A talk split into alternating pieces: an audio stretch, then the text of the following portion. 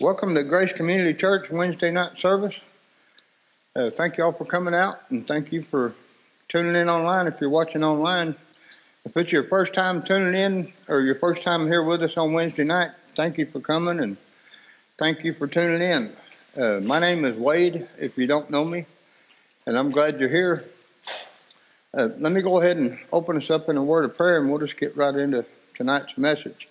We're getting started just a little bit late, and actually got a longer message than we usually have. Father, thank you for the opportunity to get up here and share this message that you've given me this week. I pray that you just open every heart and mind, Lord, to receive what you're saying tonight, and I pray, Lord, that you would help us not only to understand what you're saying, but help us to remember it and meditate on it and apply it to our lives, Father, so that we can get to bear the fruit that you want us to bear. And we'll give you the glory for that. And it's in Jesus' name we do pray. Amen. All right. Well, we're actually going in a different direction this week. If you've been here for the last probably six weeks, I think, we've been talking about the love of God. And, you know, and where it talks about it in uh, First Corinthians chapter thirteen, you know, what that should look like and what it shouldn't look like. But this week we're going in a different direction. Uh, a completely different direction. But uh, we're going to be talking about seasons in life. You know, all of us go through seasons in life. You know, life never stays the same. It's constantly changing all the time. Nothing ever stays the same. You know, some of the seasons are really good.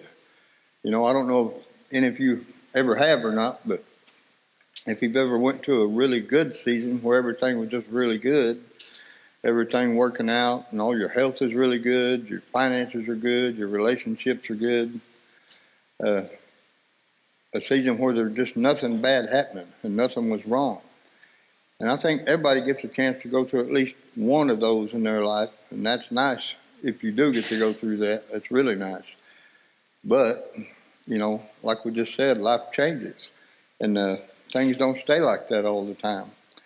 Those those seasons, if you do have a really good season like that, are few and far between, because most of us are usually facing something in our life. It don't have to be something huge, but usually most of us always have something going on, some kind of problem. So it don't matter who you are or what kind of background you have, we all have to face challenges in our lives. We all have to face difficulty and letdowns from other people, or financial hardship, or health problems, or, you know, we can just keep going on and on and on. There's all kinds of trouble. Uh, some of it is our own trouble, things that we bring on ourselves. And sometimes it's uh, somebody else's trouble. You know, we just get caught up in things that other people are doing. Or sometimes, you know, it may be we are a victim of what somebody's done to us.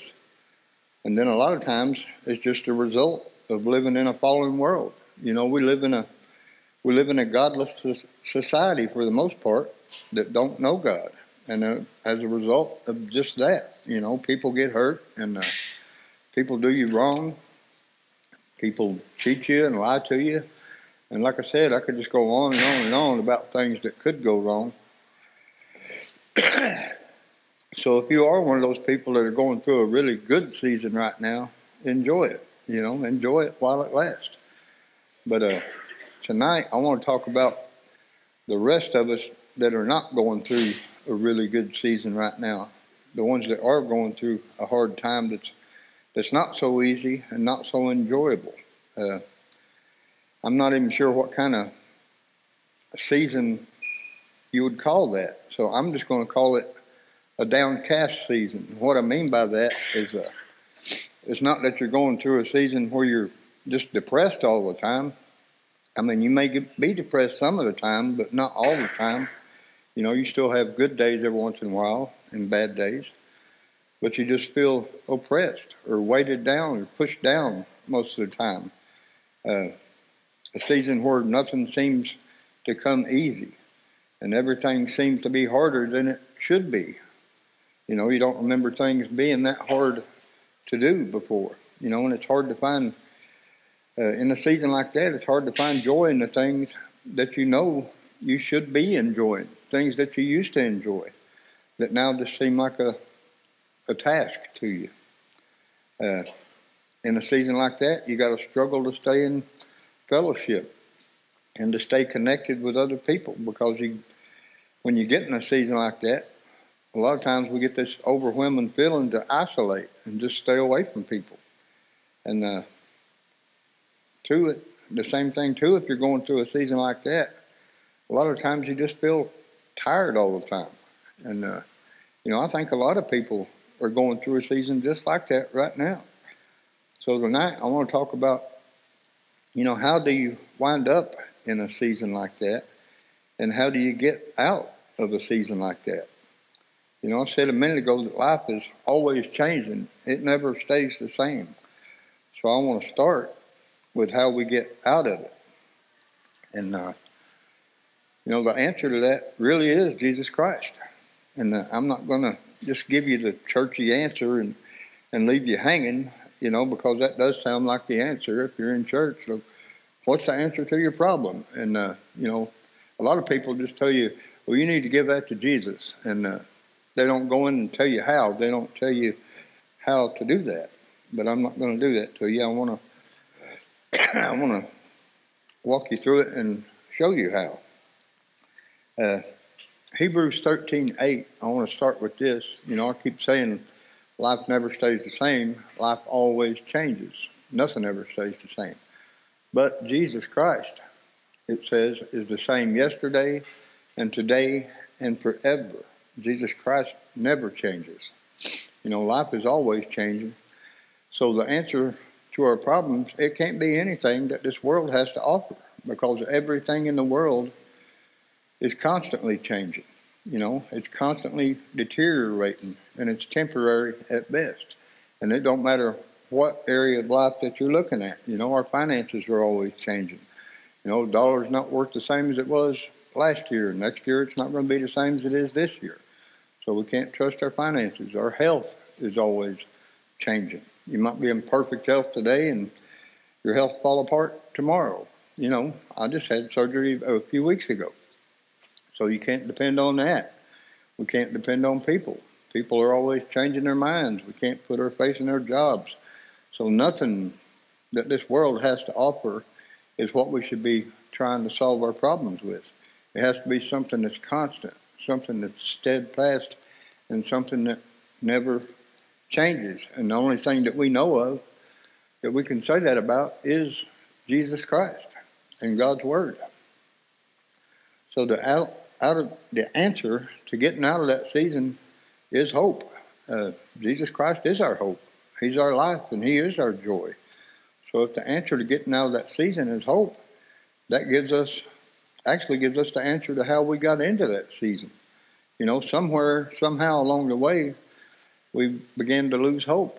You know, it may have been little by little. It may have been all at one time.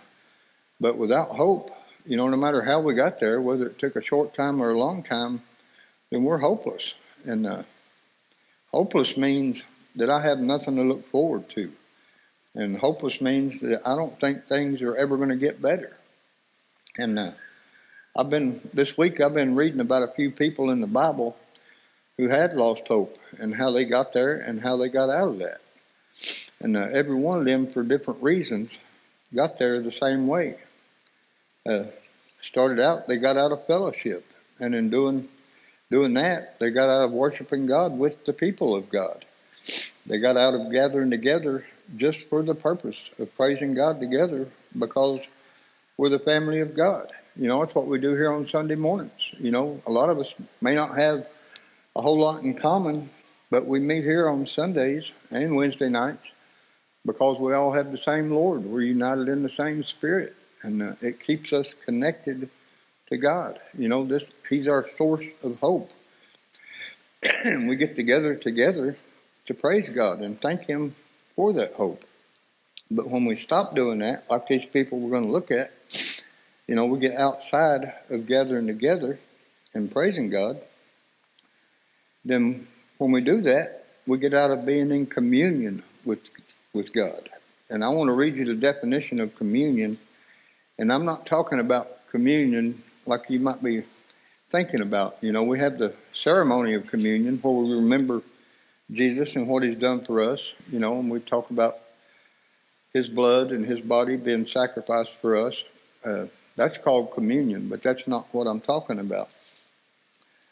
Uh, what I'm talking about tonight is different. So I want to read you the definition of communion before we go any further. Communion means the sharing or exchanging of intimate thoughts and feelings, especially when the exchange is on a mental or a spiritual level. I want to read that again. Uh, communion means the sharing or exchanging of intimate thoughts and feelings, especially when the exchange is on a mental or a spiritual level. You know, that's how we wind up slowly losing our hope. Excuse me. And that's how we wind up in a season of feeling downcast and separated. You know, we stop communing with God on an intimate level and sharing all of our intimate thoughts and feelings with him and with his people, you know, not just with God, with someone else. We've got to be in fellowship, you know. We are the family of God, and we're part of the army of God. So we have to be in the practice of communing with each other and especially with God. When we get out of communion with God and we stop sharing our thoughts and our feelings with God, then we start separating from God. And without a relationship with God like we should have, you know, he is our hope. When we step away from that, then slowly we start to, to lose our hope. And, uh, you know, I've heard a lot of people say that I'm a soldier for Christ. And, uh, you know, I don't need to be around anybody else. I've got my own faith, and I don't have to belong to a church. I don't have to do any of that. You know, I can stand on my own faith. I've heard that more than once. Uh, and you may be a soldier for God. But one soldier on a battlefield by himself is in trouble. You know, we can see that. It, just take spirituality all out of it. Just in the regular army, you can take one soldier. He might be the best soldier the army has, but you drop him in the middle of a battlefield by himself, and he's going to be in trouble. You know, he's no match for the whole enemy by himself, and uh, none of us are either.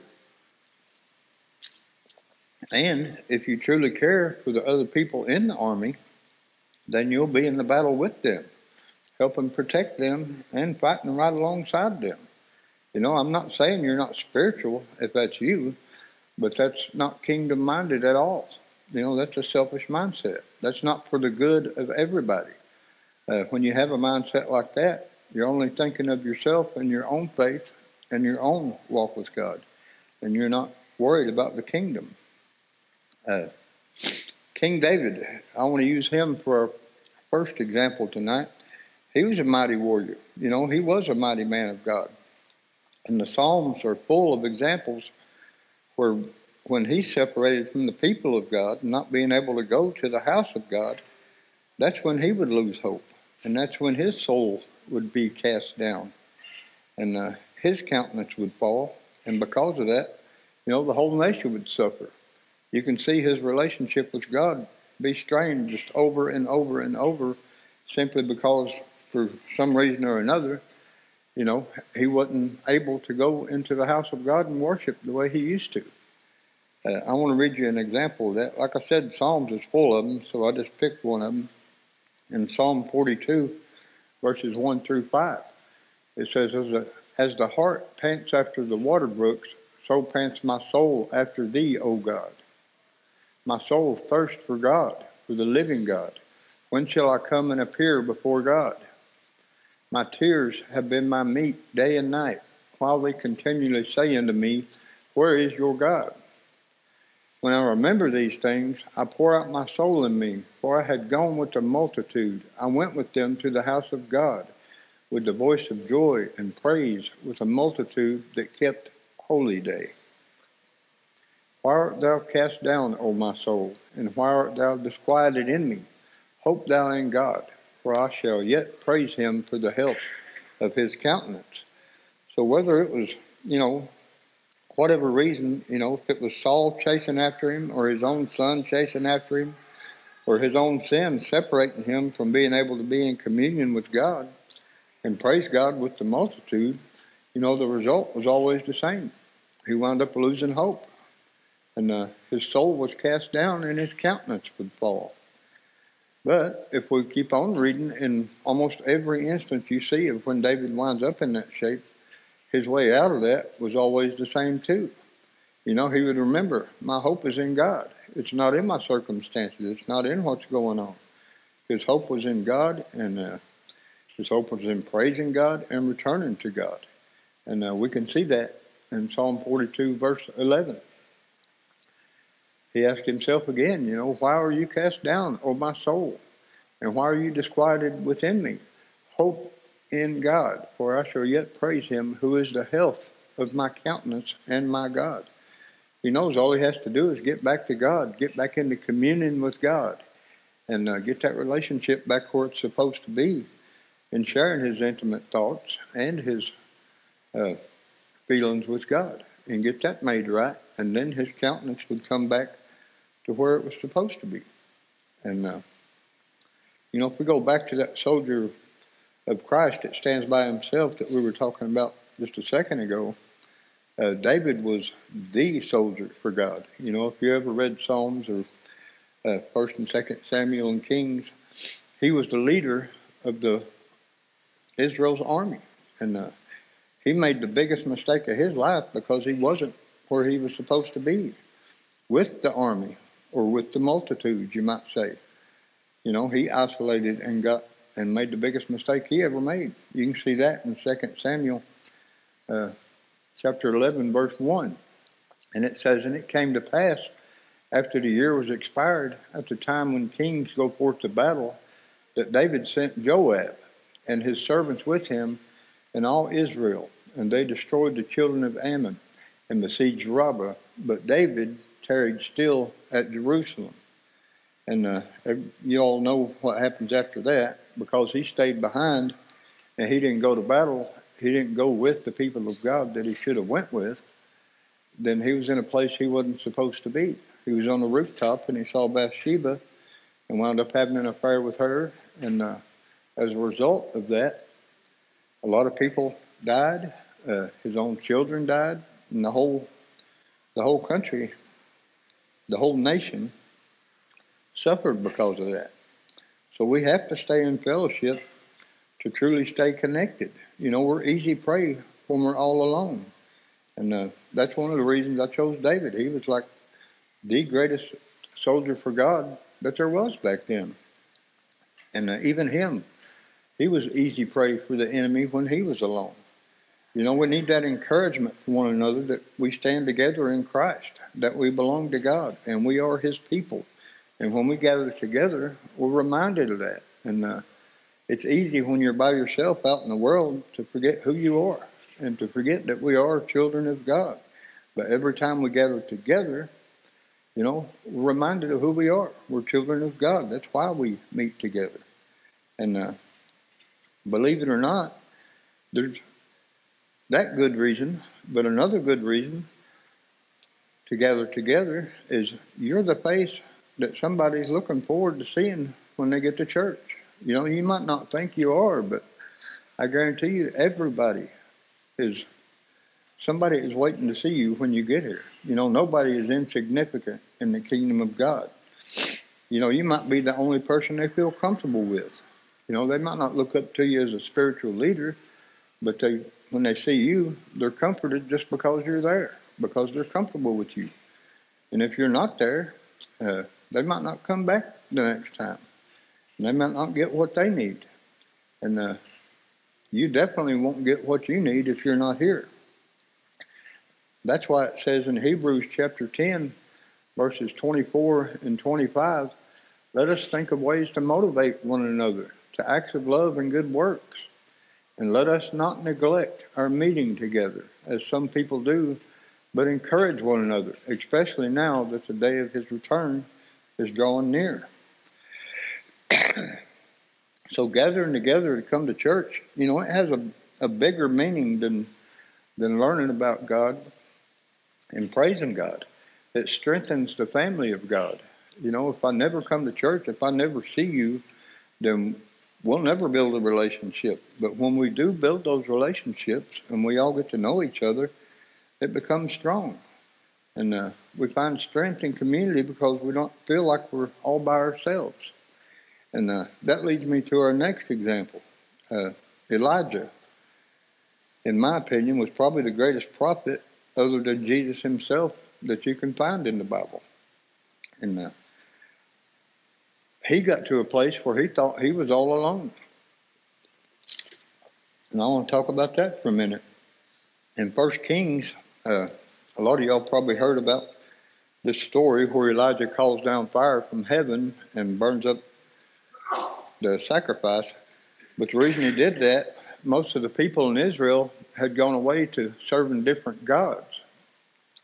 And, uh, you know, they all were serving Baal. So Elijah called a meeting with them, and he said, you cry out to your God, and I'll cry out to my God, and the God that answers will be the true God. So in chapter eighteen, I'll read you verses thirty-eight through forty, so you can see that yourself. Did I not write that one down, Travis?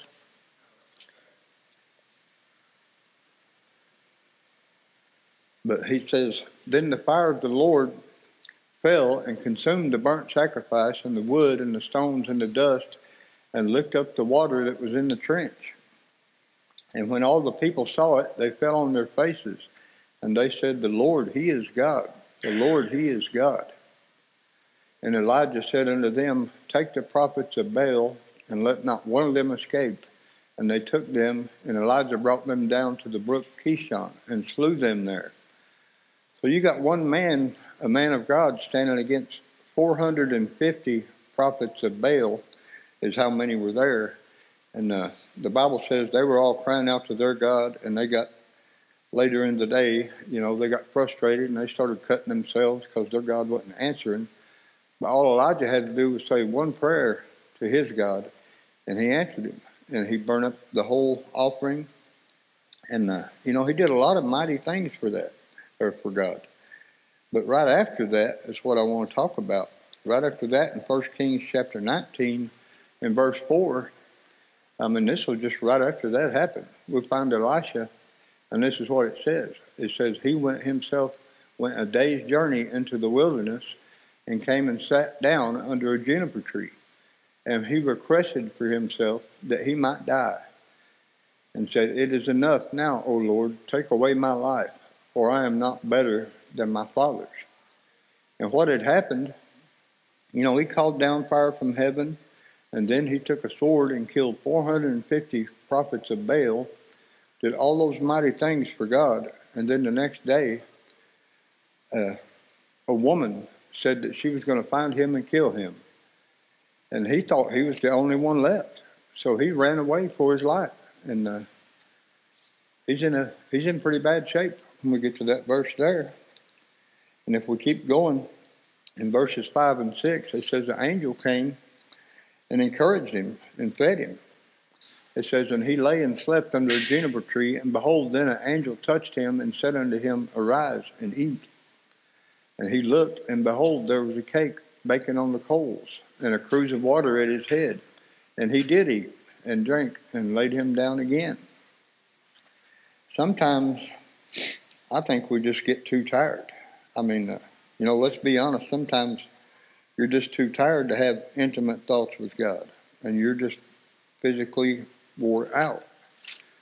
And uh, that affects us mentally and spiritually. That's why having a Sabbath day is so important, you know, but that's a whole another message. Uh, it's important to get some rest. It's hard to commune with God or anybody else, you know, when we feel like a zombie mentally. You know, all we can do is we get to the point where, like, just leave me alone. Uh, but if we keep reading in First Kings chapter nineteen, in verse nine, you know, God comes to him and he pretty much asked him, you know, what's going on with you? And it says, and he came unto a cave and lodged there, and behold, the word of the Lord came to him, and he said unto him, what are you doing here, Elijah? And Elijah tells him in verse ten that he's all alone. You know, there's nobody left but me, he thinks. It says, and he said, I have been very jealous for the Lord God of hosts, for the children of Israel have forsaken thy covenant, and thrown down your altars, and slain your prophets with the sword. And I, even I, only am left, and they seek my life to take it away. But, you know, he thinks he's all alone, and there's nobody left but him. He didn't lose his faith in God. He just felt like, I believe a lot of us do sometimes. He felt like he was the only one in the world that had faith. He felt like it was him against the world. And uh, I like the way God didn't pat him on the back and tell him everything was going to be okay. Instead, in verses fifteen through seventeen, he just told him, get back to work. These are the things I have for you to do. And it says, the Lord said unto him, go, return on your way to the uh, wilderness of Damascus, and when you come, anoint Hazael to be king over Syria. And Jehu, the son of Nimshi, shall you anoint to be king over Israel. And Elisha, the son of Shaphat, of Alma-Mehola, shall you anoint to be prophet in your room. And it shall come to pass that him that escapes the sword of Hazael shall Jehu slay, and him that escapes from the sword of Jehu shall Elisha slay. So he gives him instructions on how to keep serving him. But after he tells him that, and Elijah does what he says, in verse eighteen, he reassures him, you know, that you're not alone.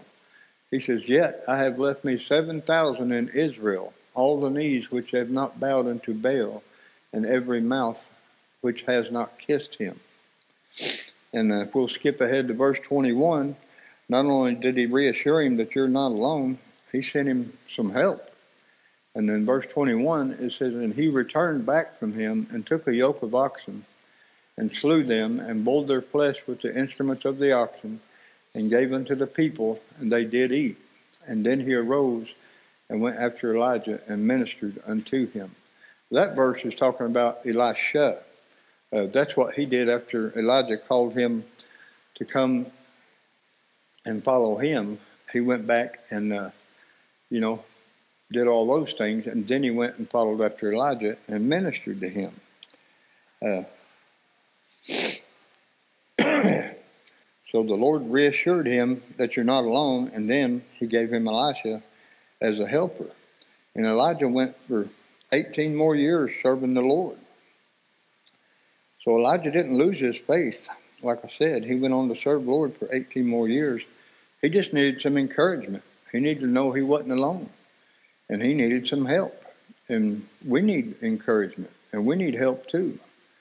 Uh, nowhere in there, though, did we read, did Elijah call out to God and tell him how he felt. You remember the, the definition we just read for communion? Sharing our intimate thoughts and our feelings with God. Elijah didn't do that. He ran for his life instead of crying out to God.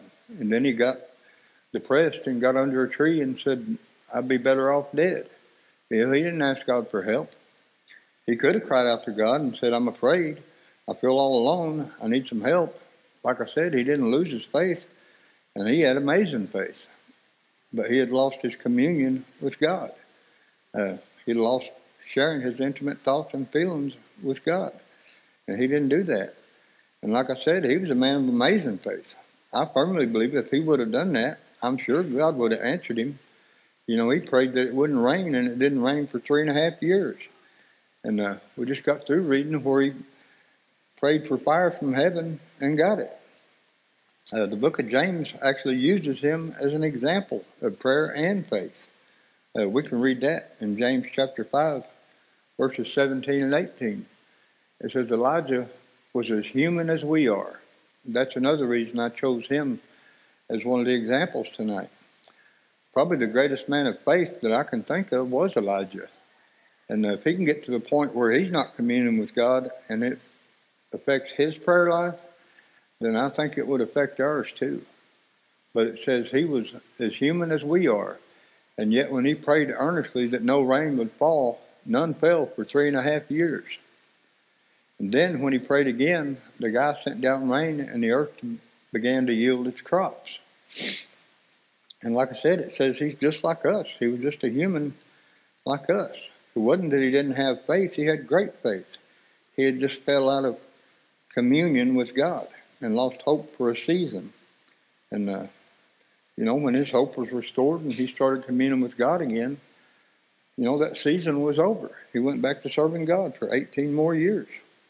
And that's what we do too. You know, we fall out of communion with God, and as a result of that, our prayer life suffers. And then when that starts happening, then we start losing our hope little by little. And, uh, you know, for all you married people out there, or any relationship for that matter, it don't have to be a marriage. You know, if you stop communing with one another, if you stop sharing your intimate thoughts and feelings with one another, then just like we drift away from God, our relationships start to drift apart too. And we'll feel alienated from each other. We'll feel separated instead of close. You know, communion is important in every relationship, but especially with God. You know, sometimes we start to lose our hope, or we get cast down, not because our relationships are failing, but just because we get our focus on everything bad around us. You know, we said a while ago, we live in pretty much an ungodly society. And every day, I mean, you can look around and see just horrible things all the time. Uh, in our next example, I want to use Jeremiah, because he was in a, you know, he, he could turn any direction, and all he saw was desolation and and bad things. And we'll see that in a minute. But uh, Jeremiah was just a kid when God called him to be a prophet. And uh, I never want you to take my word for things. I like to show them to you. So in Jeremiah chapter one, verses six through eight, you can see that. This is where God called Jeremiah and told him, you know, I knew you before you were even in your mother's womb, and you're going to be a prophet to the nation. And uh, this is Jeremiah's response. O sovereign Lord, I said, I can't speak for you. I'm too young. Then God told him, it says, the Lord replied, don't say I'm too young, for you must go wherever I send you and say whatever I tell you. And don't be afraid of the people, for I will be with you and I will protect you. I, the Lord, have spoken. So the Lord told Jeremiah, I'll be with you and I will protect you. He gave Jeremiah hope and faith in God. And that's what he gives us. You know, when we come to Christ, we get hope. That's why we come to Christ. We need hope. We need a Savior. So when we come to Christ, we get hope and we get faith. But just like Jeremiah does, or did, sometimes we get so focused on all the bad things that we hear and that we see every day, we get our eyes off of God and we start slipping out of communion with Him. Uh, I'm just going to read you a little bit out of Lamentations. That's the book after Jeremiah. And uh, if you've ever read Lamentations, it's about Jeremiah. He's in uh, the children of Israel have been carried off into Babylon captivity, and uh, he's been there since he was a little kid. And every day, all he can see is the the devastation all around him. You know, because people are dying from hunger and thirst, and you name it. It was just really horrible, and that's what he sees every day. And uh, if he's not careful, that's all he would focus on. So I'm going to read out of Lamentations three, verses sixteen through twenty-four.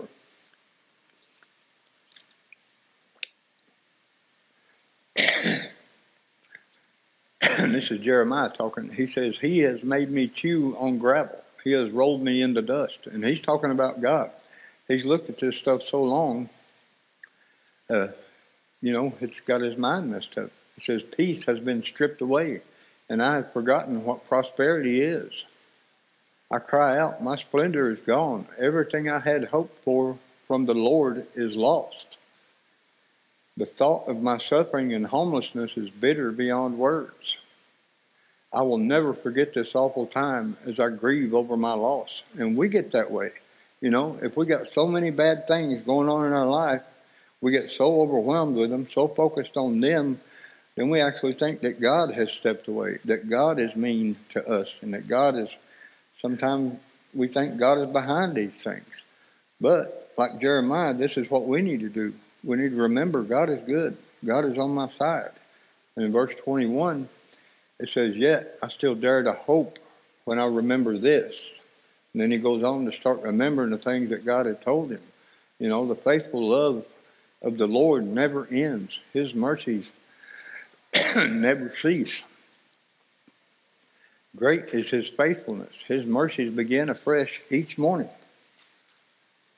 I say to myself, the Lord is my inheritance. Therefore, I will hope in him.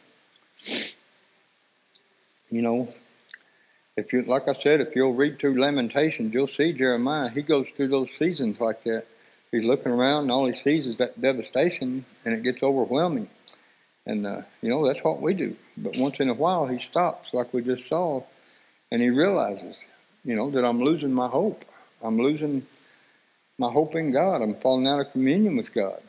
And then he has to remember, you know, the promises that God gave him. And that's what we have to do too. You know, like I said, we're all going to go through bad times. But during those bad times, we need to keep our focus on God and not our problems. You know, that his love never ends. His mercy never stops. It's new every day. You know, like we said, to start with, life's always changing and there's always going to be another struggle. But we've got to do like Jeremiah just did right there, stop in the middle of it and recognize when my hope and my communion with God are fading. And that is a another very good reason for us to not forsake our assembling together. You know, when we get to know each other, you know, personally and uh, hopefully intimately, we'll get develop our relationships. When you're having a bad day, I'm going to notice it. And I'm going to say, what's going on? What's happening? And uh, then we can encourage each other. And, uh, you know, if I'm having a bad day, you can call me out. And that helps me realize that I'm losing my hope. I'm losing my relationship with God. And we can keep each other from straying like that. You know, we can't just ignore the circumstances of life, but we don't have to be so focused on them we forget to commune with the only one that can help us through them. Uh, I love Psalm forty-six, verses one and ten. Uh, verse one says, God is our refuge and strength, a very present help in trouble. And verse ten, I believe, goes right along with that. It says, be still and know that I am God. I will be exalted among the heathen. I will be exalted in the earth. So when life gets hard, you know, instead of avoiding people and avoiding God, we need to run to God. You know, he is our refuge and he is our strength. And we need to be still for just a minute, you know, like Jeremiah did, and get our focus back on him and not the problem, and commune with God and share our thoughts and our feelings with him instead of just keeping them in our head and rolling them over and over and over and making them worse. Uh, the last example that I have for tonight, I think I still have time to get this one in, is a, a guy named Achan. And uh, this is in the book of Joshua. I don't have time to read you the whole story, but uh, in Joshua chapter six, that's where it's talking about when they're going into the promised land, the first city that they come to is Jericho. I know y'all have heard them talk about march around Jericho seven times, and then when they shout, the walls fall down, and they run in there, and uh, you know, they destroy Jericho. But before they went into Jericho, God gave them instructions. In uh, Joshua six, verses seventeen and eighteen, he says, everything in it must be completely destroyed. Uh, and just to put you in a mindset, this today applies to us as our old life and our new life. You know, if we're going into our promised land, everything in our old life, God says it must be destroyed. You know, we can't hang on to our old man, our old sin nature, and live a godly life at the same time. So think about that while I'm reading these verses. It says, everything in it must be completely destroyed as an offering to the Lord. Only Rahab the prostitute and the others in her house will be spared, for she protected our spies. And in verse eighteen it says, do not take any part of the things set apart for destruction, or you yourselves will be completely destroyed, and you will be in trouble on the camp of Israel. Uh, So God told them, don't keep any of that stuff because it's a curse. And if you keep it, then you're going to bring a curse on yourself. But Achan, the guy I was just talking about, he was from the tribe of Judah, and he kept some of that stuff. He kept some silver and some other things, and he hid it in his tent. And, uh, you know, he didn't tell anybody. He thought he had gotten away with it. And Joshua, the leader of the armies back then, he didn't know that.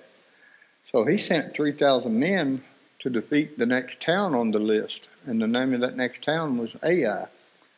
And uh, so he sent three thousand men up there, but he didn't know that Achan had put that stuff in his tent. And when Achan did that, it didn't just curse him, but it brought the curse on the whole nation of Israel, or the whole family, or the whole army, you know, however you want to look at it. He brought the curse on everybody. So when Joshua sent those three thousand men up against Ai, they didn't have God's blessing anymore. So God didn't go before them. And when they got there, thirty-six of those guys got killed. And uh, the rest of them came running back because God wasn't with them. And uh, when Joshua heard that, he fell on his face. And we can read that in Joshua chapter seven. In verse six, this is when those guys came running back and told him, you know, thirty-six of us just got killed because God wasn't with us. And Joshua and the elders of Israel tore their clothing in dismay, threw dust on their heads, and bowed face down to the ground before the ark of the Lord until evening. Uh, the next couple of verses is Joshua asking God, why did you let this happen? You know, why weren't you with us? And uh, God answers him. In Joshua seven, uh, verses ten and eleven, it says, "But the Lord said to Joshua, get up. Why are you lying on your face like this? Israel has sinned and broken my covenant. They've stolen some of the things that I commanded must be set apart for me. And they have not only stolen them, but have lied about it and hidden those things among their own belongings." So he... He told Joshua, you've got these things in your house. I plainly told you you shouldn't be there. That's why I wasn't with you at Ai. And by the way, uh, this is just like God told Joshua to get off his face in chapter, I mean, uh, verse ten there. If you've fallen and you fell flat on your face, you know, God's telling you the same thing. Get up and let's talk about why you're on your face. Take it to God and he'll show you why. Just like he showed Joshua in verse eleven. Uh, verse eleven. God plainly told him, you know, you got to get that thing out of your house. I told you you couldn't have it. You're going to bring a curse on yourself. And like I said, we've got to look at these verses, how they apply to us today. You know, God tells us our old sinful life, we have to get rid of it. And if we're hanging on to it and trying to hide it, you know, whatever that thing is in your house or in your heart or in your life, whatever that accursed thing is, it's got to be destroyed. And uh, the Lord said, I'll show you which one it is. You know, I'm talking about Joshua. He said, I'll tell you which one it is. I want you to bring everybody before me, uh, every tribe of Israel, and I'll show you which tribe it is. And then I'll show you which family it is. And then I'll show you which person it is. And that's exactly what he did. And uh, we can see that in Joshua chapter seven, verses fourteen through sixteen. And uh, this is a really good story. If you've got time at home to read it, read uh, Joshua chapter six and chapter seven. I just don't have time to share the, the whole thing with you in one message. Uh, in verses fourteen through sixteen, it says, "In the morning you must present yourself by tribes, and the Lord will point out the tribe to which the guilty man belongs. That tribe must come forward with its clans, and the Lord will point out the guilty clan. That clan will then come forward, and the Lord will point out the guilty family. And finally, each member of the guilty family must come forward one by one. And the one who has stolen what was set apart for destruction will himself be burnt with fire, along with everything he has, for he has broken the covenant of the Lord and has done a horrible thing in Israel." And early the next morning, Joshua brought the tribes of Israel before the Lord, and the tribe of Judah was singled out. So the Lord showed Joshua who the guilty party was. But, a most, but the most important part that I want you to see in this, if you don't get anything else out of this, I want you to see this. Uh, he not only told him why they lost those men at Ai, he told him what the problem was, he told him who it was, and he told him how to handle it. But the most important part was the very first part of verse sixteen here. It says, early the next morning, Joshua brought the tribes of Israel before the Lord. So he got up and he did exactly what God told him to do. And I think, you know, just like with things in our life that shouldn't be there, if God points something out to you, then do exactly what he tells you to do. I think a lot of times we know what the problem is. We're just not willing to do what God's asked us to do. And uh, I'm sure that wasn't something Joshua enjoyed doing. He probably knew Achan. They might have been friends. We don't know that. But he not only had to put Achan to death, he had to put his entire family to death. And not just his family, but the Bible says all of his animals, even all of his stuff. You know, they stoned him to death, then they burned him with fire. Then it says they buried him in a big pit and then piled stones on top of him. Uh, I'm sure he didn't want to do that at all, but he was obedient to God, and it got the sin off the whole nation.